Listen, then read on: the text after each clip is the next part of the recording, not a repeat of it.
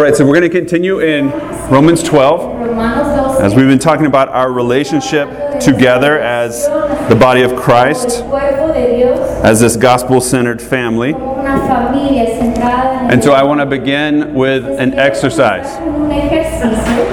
I want to ask everyone to move from where you're at to a section or two seats that is not next to or with your family. You don't have to sit right next to someone else, but move to a section. What? Did you guys hear Marie? Now Marie, Marie, Marie. Marie, you got it right. Come back and sit down. Hold on. Everybody sit down. I could have let y'all go a lot longer. But Marie says right away, but we're all family. But then she does what I asked her to do.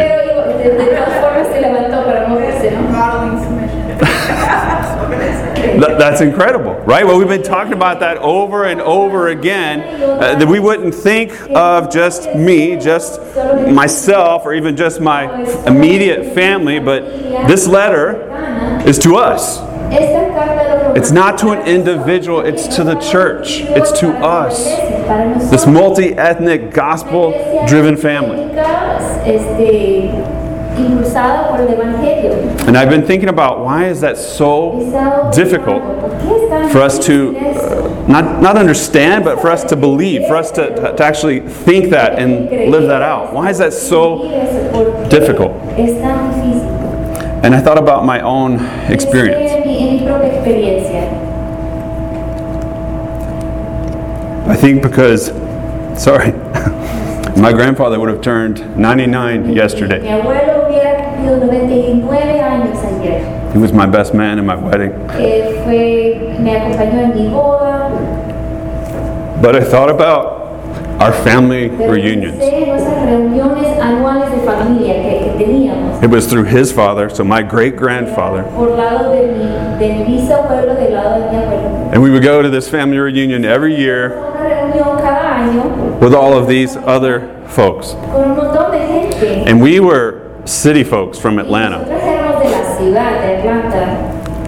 The rest of my family, they were from L A. No, L A.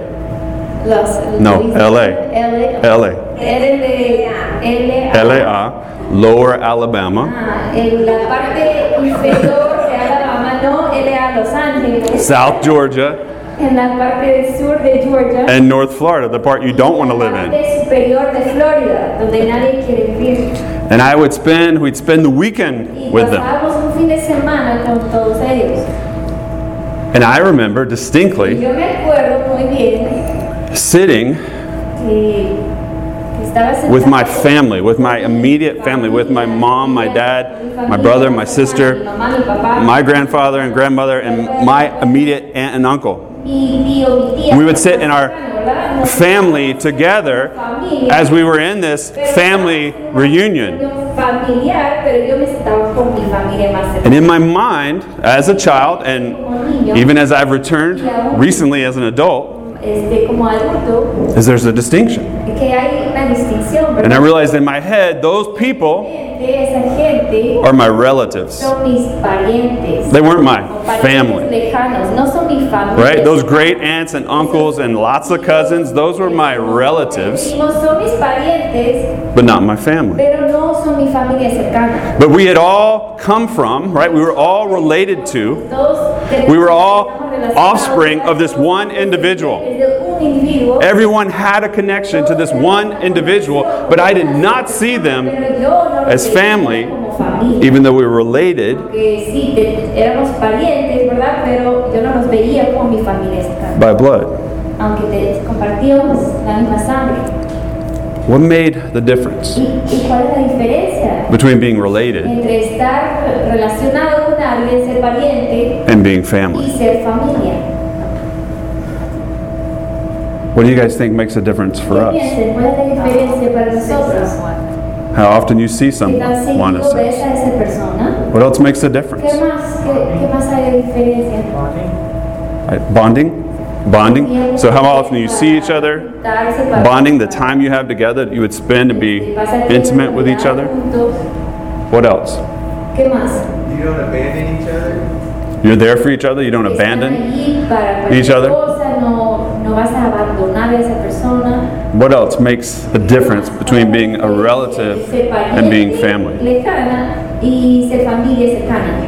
kind of like bonding, but you interact with each other. You interact. You interact on a different level.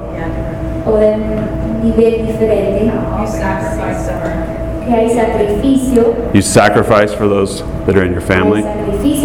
Much more readily, much much more eager, right? Much more willing to sacrifice for your family than than those relatives. When we gather together like this, are we with and next to our gospel relatives or our gospel family? How do we see each other? What's our perspective? I think that, that we all know, right? We can all answer, even, and Marie right away answered the question. No, we're we're family. But does she have in mind, well, we're relatives, right? We've been brought into this family through Jesus. We're all sons and daughters of God, part of this family of God. But do we see each other as relatives? Through that connection we have, that shared connection? Or are we living that connection out as brothers and sisters, as family? And that's what we've been walking through in this passage. We know we're relatives. But Paul is telling us we're to live like family. And when we live like family, we love each other. That's our shared life together. That's our sacrifice that we make. Our life as a body, our collective shared life, that's the sacrifice that Paul is talking about. And that sacrifice looks like living and loving like family. Let's read again Romans ten, or Romans twelve, verse ten through twelve. I'll read it in English and then Ashley in Spanish. It says, "Be devoted to one another in love. Honor one another above yourselves. Never be lacking in zeal, but keep your spiritual fervor serving the Lord. Be joyful in hope, patient in affliction, faithful in prayer." So remember from this passage the decision to love. That we have to decide. We have to intentionally decide to love each other, to put you before me, to put us before me. But remember the source of that love. That's not doesn't come from me. That comes from the Holy Spirit in me. We have to be filled with the Holy Spirit, and that filling of the Holy Spirit flows out of us and enables us to love each other as we make that choice. And then the outlook of love, our perspective. My hope can't be, and my expectations can't be in you. They're in God, and they're in the kingdom that is coming. I'm not waiting on you to change. I'm waiting on God to do His work in you as He completes what He began. And through that process, we pray for one another, and we pray with one another as we walk together and share this life. Are we committed to this kind of sacrifice and love together? To live that out requires a family commitment, not a relative commitment that I see you once a year, or even that I might see you as we gather together once a week and sit in the room together. It's a family commitment. And Romans twelve thirteen says, "Share with the Lord's people who are in need. Practice hospitality."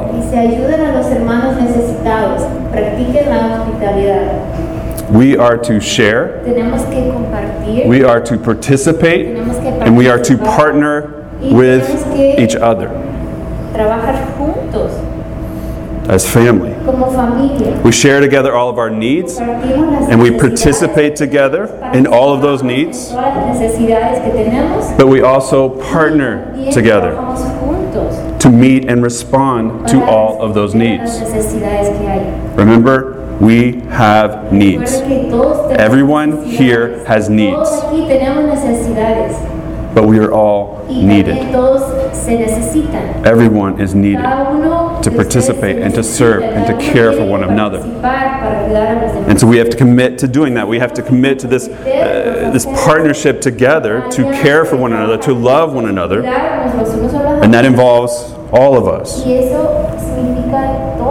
And that's the purpose of Living Stones Piedras Vivas. That's the purpose. It's not to be a group of connected relatives, but the family of Jesus. Sharing a life, loving each other, and loving God. That's our purpose. But you see, it goes on and says, practice hospitality. We share this together. We, we meet each other's needs in partnership together. And then it says practice hospitality. Because our family is not fixed. Our family is not static. It doesn't stay exactly the same. But specifically, we are inviting others into this family, into this participation, into this partnership with us as we love each other and as we love God. Hospitality is welcoming others, welcoming strangers, those that are not family, to welcome those that are not family into our life, into our shared life together, and we treat them like family, then that one day they might become family. Does that make sense? Right? Here we are. We're this family, right? We have this partnership and participation together, and all the time that is changing and moving because we are inviting strangers, others, not like us, not our family, into this family. And so our family is going to change. Our family is going to grow. Our family is going to develop. It is not going to be the same later as it is now. And our family right now is not the same as it was before. And that's okay. That's appropriate. That's good. And so what I want to do this morning is have some members from our family share. I want them to share about this family commitment that they've made. This commitment that they made a long time ago and that they continue to make. I want you to hear from them. And these two uh, couples have been with us from the beginning. And again, I've asked them to share about their initial commitment to Living Stones Piedras Vivas and why they continue to be committed to this family. So I'm going to ask Emmanuel and Melanie to come up first. Buenos días, Dios les bendiga. Good morning, God bless you. Um, como mencionó Brett, él nos había pedido compartir un poco acerca de cómo empezó nuestro compromiso aquí, a Piedras Vivas, a esta familia, y luego por qué continuamos en ese compromiso. Así que yo voy a compartir un poquito del porqué, um, del principio, um, y luego Emmanuel va a compartir acerca de la segunda parte. Entonces los voy a llevar atrás muchos años, hasta el dos mil ocho. El dos mil ocho fue cuando Emmanuel y yo nos casamos. Y nosotros nos conocimos en Chicago. Estábamos viviendo ahí. Uh, ahí fue donde también yo conocí a Brett y a Nidia y su familia. Y nosotros éramos parte de una iglesia muy grande, um, muy muy grande, de miles de personas. Um, la iglesia tenía varios um, campuses, los llamaban, como lugares que se reunían, y el pastor iba como de un lugar a otro y mirabas al pastor en una pantalla grande, si no estaba en ese domingo ahí en, en, el, en tu iglesia, en tu edificio donde estabas tú. Um, Desde antes de que nos casamos, Emmanuel y yo sentimos un, un llamado de Dios ups, um, para servirle, para estar en el ministerio, um, y especialmente servirle um, dentro del pueblo latino. Um, los, los dos tenemos raíces en ese... Um, en ese pueblo, se podría decir, quizás, um, y, y entonces era nuestro, lo que teníamos en el corazón. Así que después de casarnos, empezamos a servir en, en la iglesia donde íbamos, um, pero esa iglesia estaba... Um, Tenía un ministerio hispano, así lo llamaban. La iglesia era una iglesia que el servicio era en inglés, um, todo se hacía en inglés, pero tenía un ministerio hispano. Y dentro de ese ministerio um, habían... estudios bíblicos en español, se llevaban en español, pero aparte de eso todo era en inglés. Y si uno solo... Si uno hablaba español y llegaba el domingo a la iglesia, um, le daban un aparatito donde si uno se lo metía, la traducción del servicio lo podía uno escuchar en ese aparatito que tenía uno. Um, Ahí, Nidia, um, desde esos días empezamos nuestra carrera de intérpretes. um, pero nos sentábamos en un, en un, en un cuartito aparte y, y estábamos interpretando el, lo que decía el pastor. Mirábamos el servicio en una pantalla, todo muy separado. Okay. En esos días... Um, Um, Brett estaba estudiando en el seminario y él venía a la casa y, y nos hablaba acerca de las cosas que él estaba estudiando y, y um, dentro de lo que estaba estudiando estaba él aprendiendo que los domingos en la mañana son las horas más segregadas en los Estados Unidos que, que cualquier otras horas. ¿Por qué? Pues porque las iglesias en los Estados Unidos se han formado basado en... Um, a ver, déjame... Ya me perdí mis notas, denme un segundo. Nuestra tendencia en los Estados Unidos, en la iglesia de los Estados Unidos, es crear grupos basados en un idioma o en una raza o en una um, etnicidad y, y formar la iglesia basada en esas distinciones. Um, entonces, se puede ver una iglesia de afroamericanos o una iglesia de, de pura gente hispana en español o una iglesia de, de um, pues pura gente, digamos, de la clase media en inglés y, y entonces se ve, o sea, hay, hay estudios que demuestran esto, no es solo un decir que que la iglesia americana está muy dividida um, en cuanto a um, raza o um, lo socioeconómico o el idioma. Y nos empezamos a frustrar más y más en la iglesia donde estábamos con, con lo segregado que estaba la iglesia, porque decían tener un ministerio hispano, um, pero... pero nos trataban dentro del, sentimos, ¿verdad? Nos trataban como, como menos, porque tenías que ir por el aparatito, ponértelo para poder escuchar algo en español, y empezamos a presionar un poco, ¿por qué están haciendo las cosas así? ¿Por qué no podríamos cantar unas canciones en español y unas en inglés? Porque la iglesia estaba en un lugar donde mitad de la comunidad era latino, era así que no tenía sentido. Si mitad de la comunidad es latino, ¿por qué se está haciendo todo en inglés? ¿Por qué no están tratando de alcanzar la comunidad en la que estamos?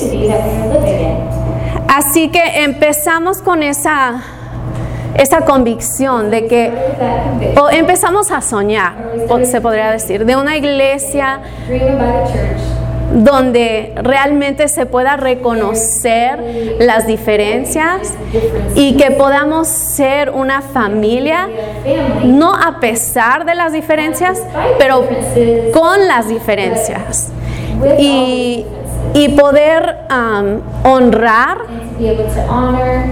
todas las personas que son parte de esa familia y no tener a unos menos que otros. Um, era un sueño nada más, ¿verdad? Pero estábamos en esta realidad de este ministerio hispano, que en muchas maneras tenía muchas cosas sanas, no estoy quejándome, crecimos muchísimo en esa iglesia, pero en ese sentido soñamos con algo más. Um, A la vez también estábamos, um, cuando presionamos, hicimos preguntas un poco más en cuanto a cómo la iglesia estaba gastando el dinero que recibía la, la, la iglesia.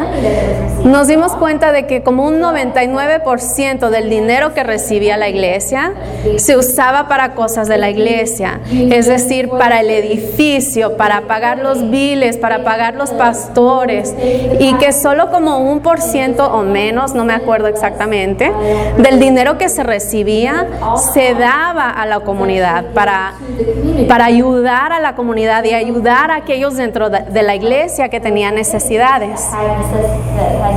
Y empezamos a soñar de algo más.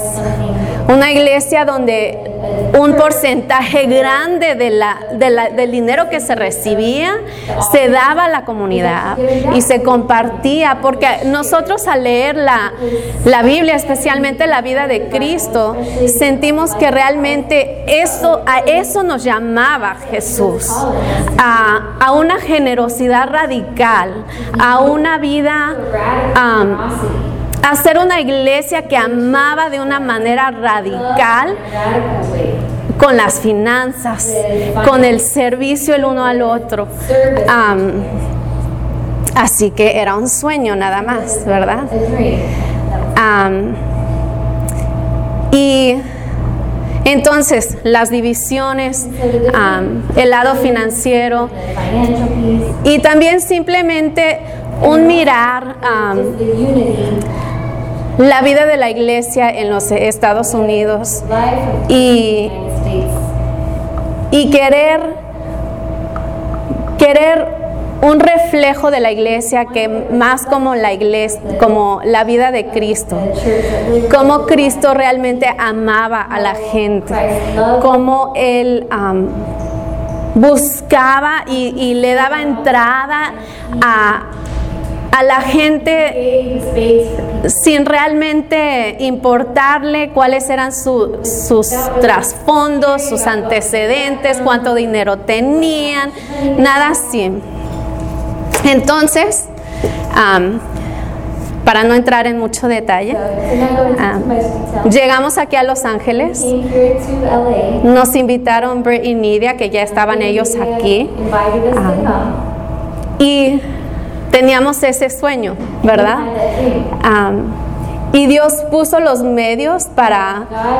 y la gente, porque nosotros llegamos con ese sueño y luego nos dimos cuenta de que aquí, en este lugar, habían otros con ese mismo sueño, con ese mismo deseo de ver una iglesia distinta a lo que quizás ellos habían experimentado. Um, y Dios nos permitió empezar um, o formar parte del empiezo de una iglesia, um, de esta iglesia, que dentro de su misma visión, dentro, dentro de su misma misión, estaban esas cosas um, que, ten, que Dios nos había puesto en el corazón desde años antes.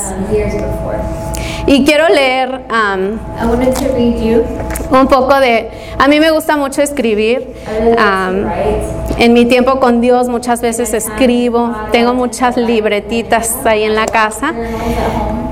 Y, y esto es de enero del dos mil diez.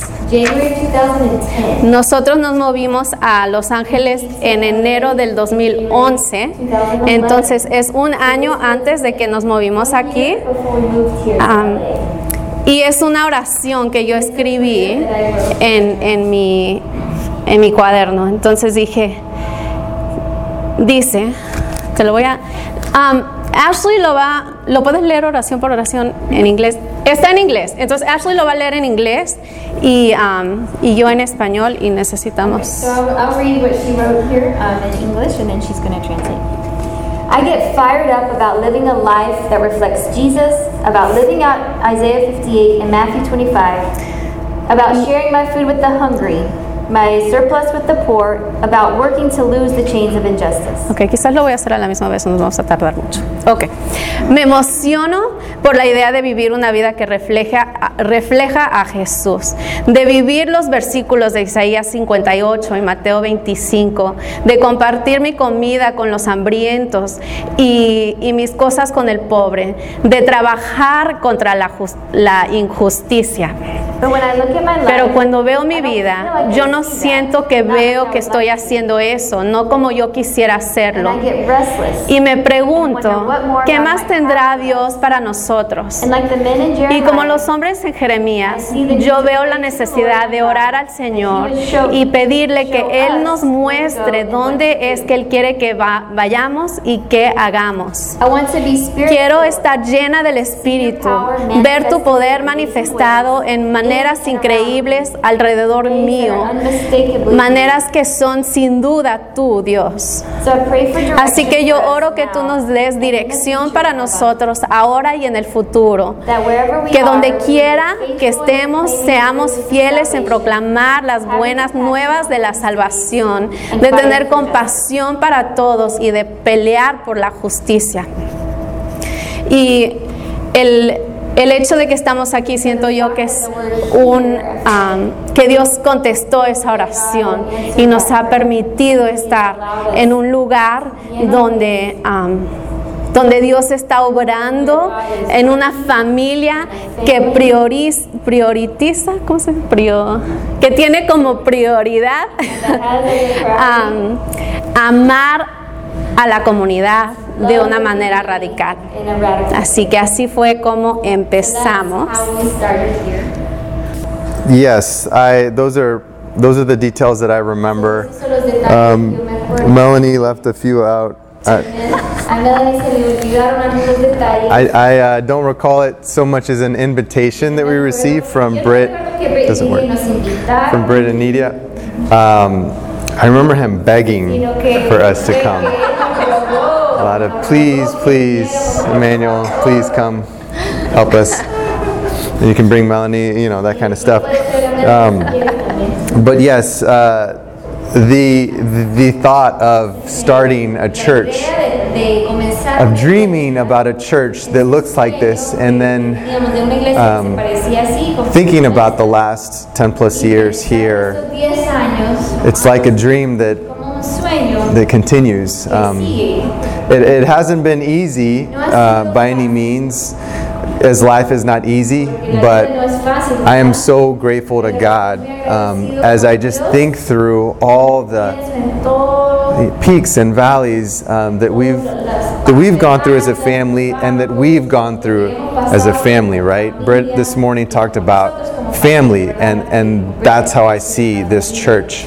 Um, As as Brett dreamed the vision, you know, uh, church-driven, neighborhood-focused, gospel-centered, um, English and Spanish, part of the community, that's what we're doing by God's grace, and that's what I pray that we will continue to do. Um, Yesterday, I was a part of a coaches meeting in Lanark, and they asked each of us to share a little bit about ourselves, and I just found myself talking about our church, you know. Our church started ten years ago, you know, working in the community, and we continue to do so. Um, as I look around the room, you guys are a part of our lives, right? Um, my kids don't play sports without Danny and Sylvia funding us with shoes and sporting equipment. Um, Jason watches our kids when we go out on our date nights. Marcelo helps me on the soccer team. The Browns have been with us to help us with incredible things that we could never repay. Watching movies at the Dukes, um, you know, Larry, it's just, I, all of you guys are a part of our lives. You've been there when we've needed it. And you tell me when you need it. I, I know about Dennis, you know, I'm praying for him. That's what this life is about. And um, I know that even whatever we go through, the difficulties, and, you know, the last twenty-four hours, you know, has been difficult for us, but I've had people praying for us, and I know that there's people that are going to come to our rescue, and that I can share my fears and my struggles with, and I know that they invite me to be there for them and be a part of their lives. So I am so um, thankful to the Lord for helping us uh, to be joyful in hope, to be patient in affliction, and to be faithful in prayer. And we're so glad that you guys are our family. That's it. Y los amamos y estamos muy comprometidos a ustedes, familia.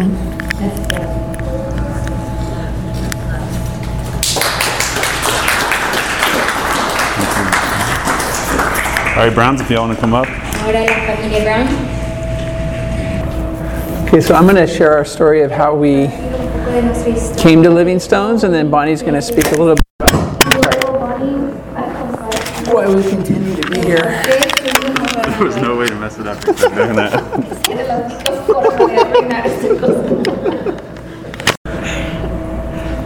Okay. So b- before coming to Living Stones, Bonnie and I were living in Simi Valley, and we were going to a church called Cornerstone. And at the time, Cornerstone probably had five, six thousand people. And the pastor there was a guy named Francis Chan. And during that time when we were at Cornerstone, he was really challenging what it meant to be a church. And I remember sitting there one Sunday, and he's preaching, and he looks out, and he says, "This is not church. What we're doing right now is not like a biblical picture of church."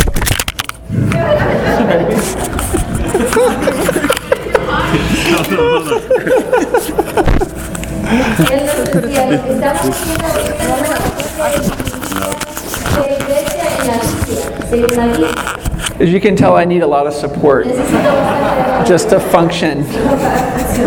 Thank God I married Bonnie. Um, and so I remember him saying, "This is not church," and then I thought, well, why am I sitting here? It's like I'm wasting my time on Sunday morning. And you thought, why are you tithing too? Right, and why am I giving to this too?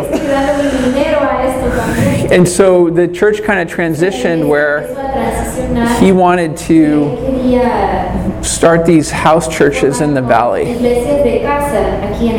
and be fishers of men and kind of make it like what you would read about in Acts, like the early church, like meeting in houses and being more connected.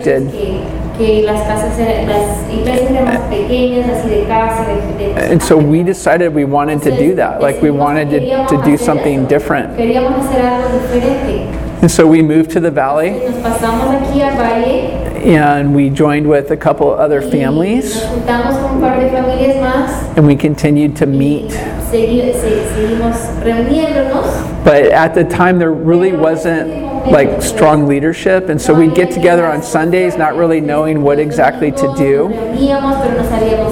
Um, and we did that for at least a year,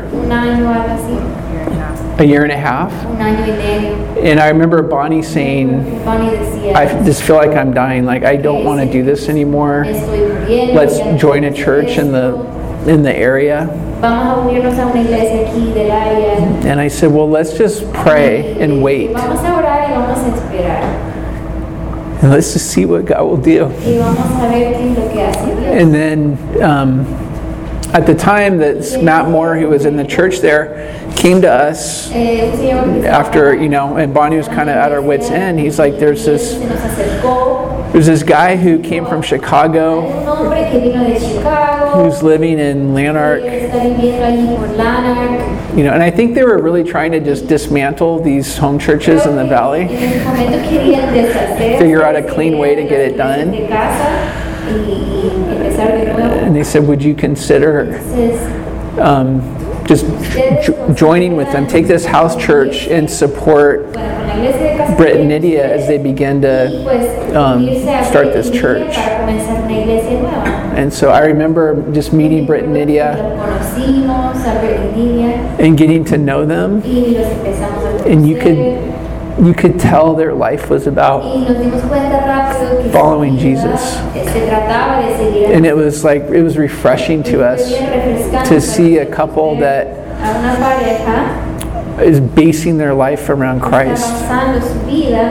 And that was exciting to us. And Brett had a vision of what he wanted in this neighborhood.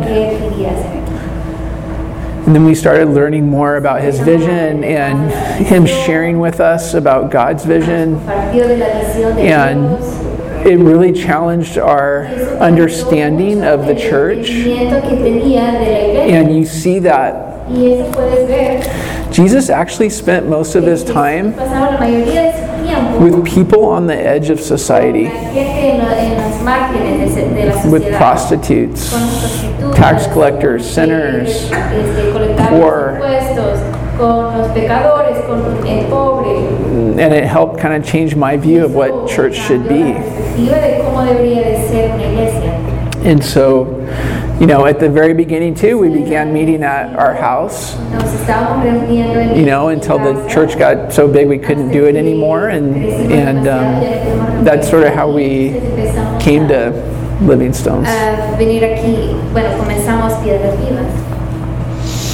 So I'm going to share a little bit about um, why we continue uh, with this church family and, and this church. And um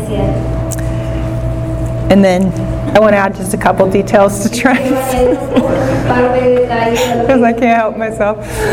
Um, but one thing I do remember specifically about um, about joining uh, the this Living Stones uh, church plant is that we had prayed for this church before it existed, before we knew what the vision and the mission of this church was, that we had this heart for a church in this neighborhood, in the neighborhood we lived, where we didn't have to commute to it. And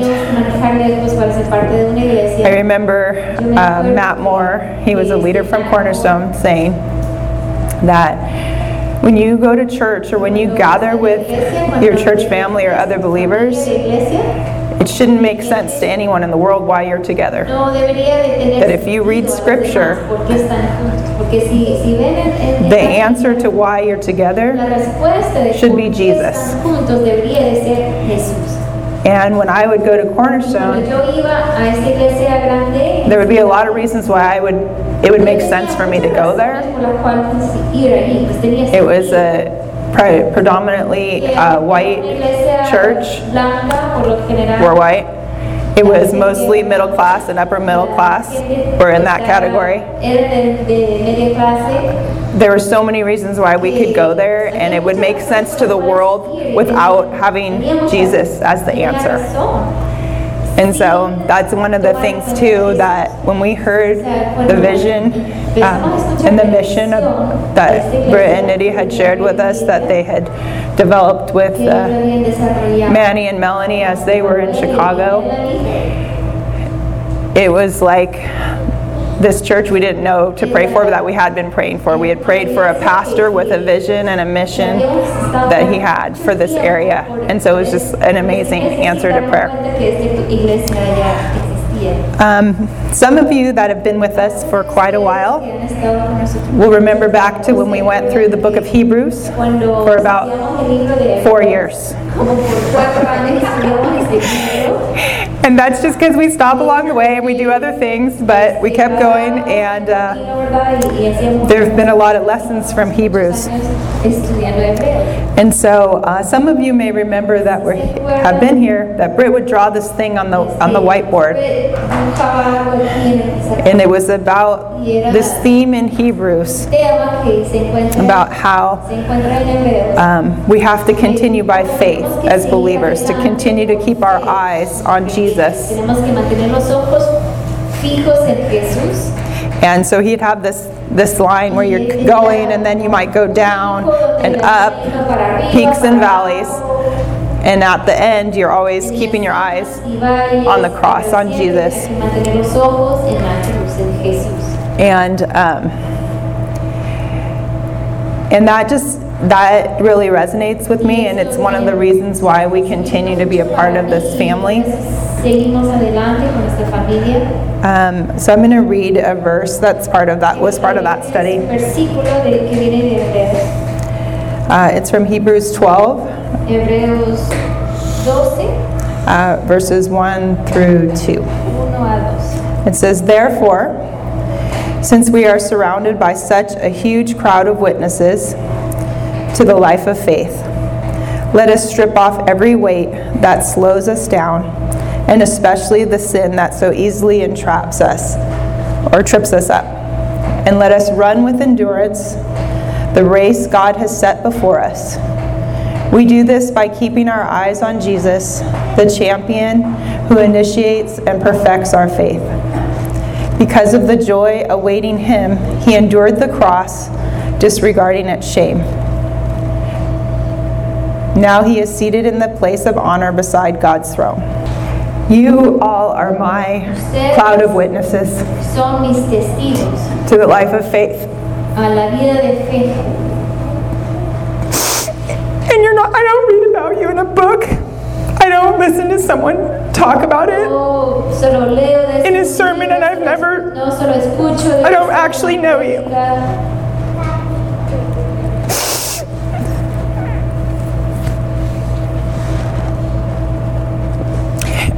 It's amazing to watch the faith of each one of you as we continue for ten years, and to know really hard things that happen in people's lives or that have happened to them, and to see you continue by faith.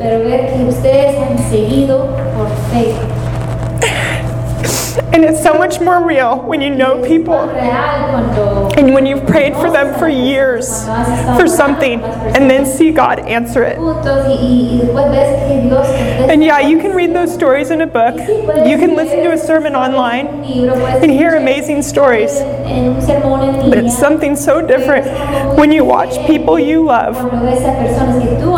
that you've cried with, that you begged God for answers to prayers, and to see it actually happen. And to see people wait years and years for prayers to be answered and then see it happen. So, sorry. So that that's why Trent and I continue to be a part of this family, because we get to witness this great crowd of people that show us a life of faith, and it helps us to endure and to continue. And I know that God has written so many different examples in His Word, but this one is about a race.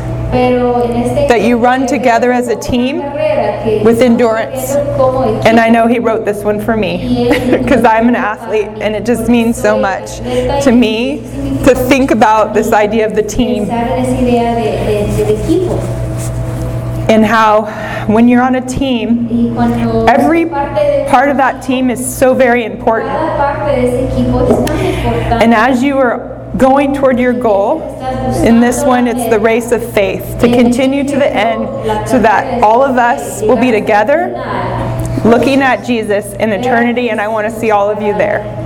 I don't want to finish the race without you.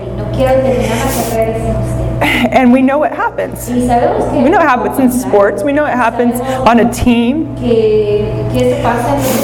On the way, people get injured. People get hurt. People leave the team. People come back to the team. People join other teams. And we know that our team's not the only one that's going to finish the race. Thank God. Right? Thank God. Some people leave to another team, and God takes them to the end on that team. But what I've always held on to is how much I love to run the race with you guys, to be a part of this family, to actually know the people sitting next to me in the service, to know their story, and to be a part of that. And so I just thank you guys so much. I love this church. It's, it's, it's hard, it's wonderful, it's easy, it's difficult, it's all of those things. But in the end, it's what keeps us continuing by faith.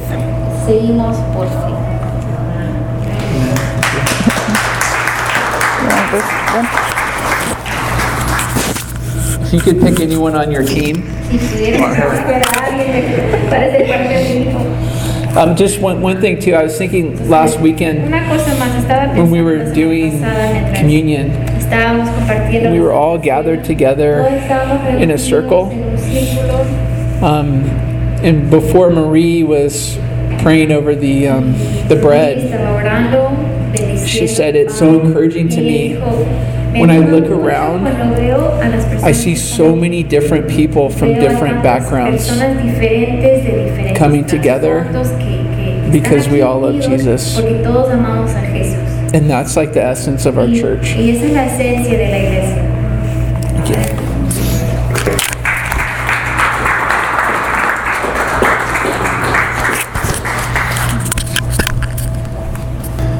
Why did we share those stories? It's not because those stories are the greatest stories.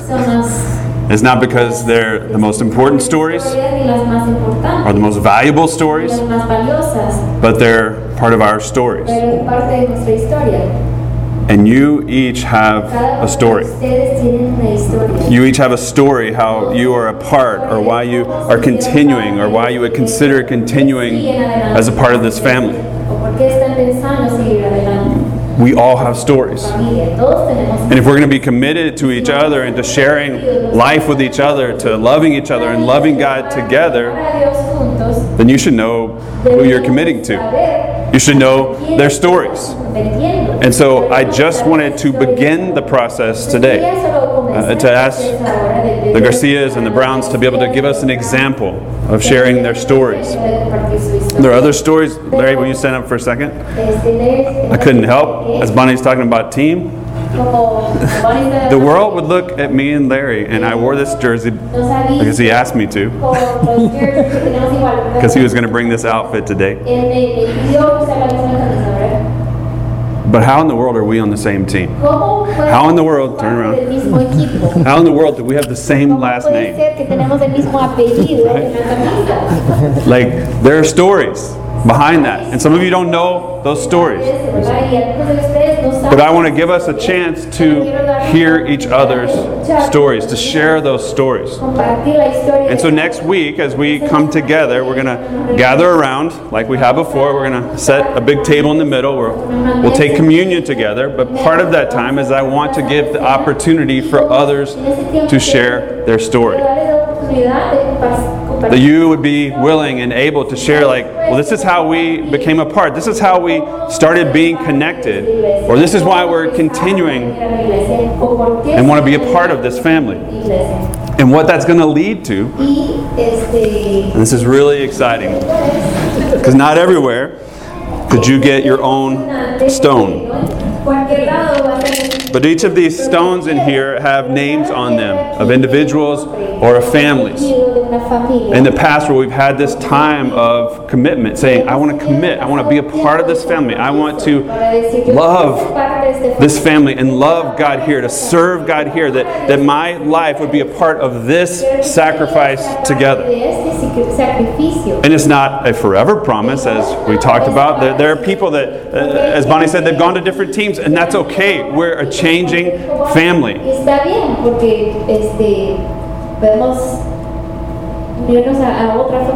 that we'd have the opportunity to do something, to, to process through that, to, to commit to being here and to loving each other as we love God.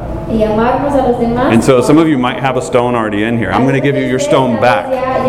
Okay? And you get to decide again, like, do I still want to do this? Do I, do I still want to continue? You can take your stone and leave, or you can put your stone back in with everyone else. And there's more to this. We're living stones, and we'll talk about that passage, and we'll talk about what God is doing through us. But I just wanted to give you the teaser that if you hang around, if you share your story and you want to continue with us, a month from now, you could have your own stone. It's quite an offer. You, you can't get that at every church. And then your stone can live here together in this jar with the rest of us. All right? We'll talk more about that. But these were just examples.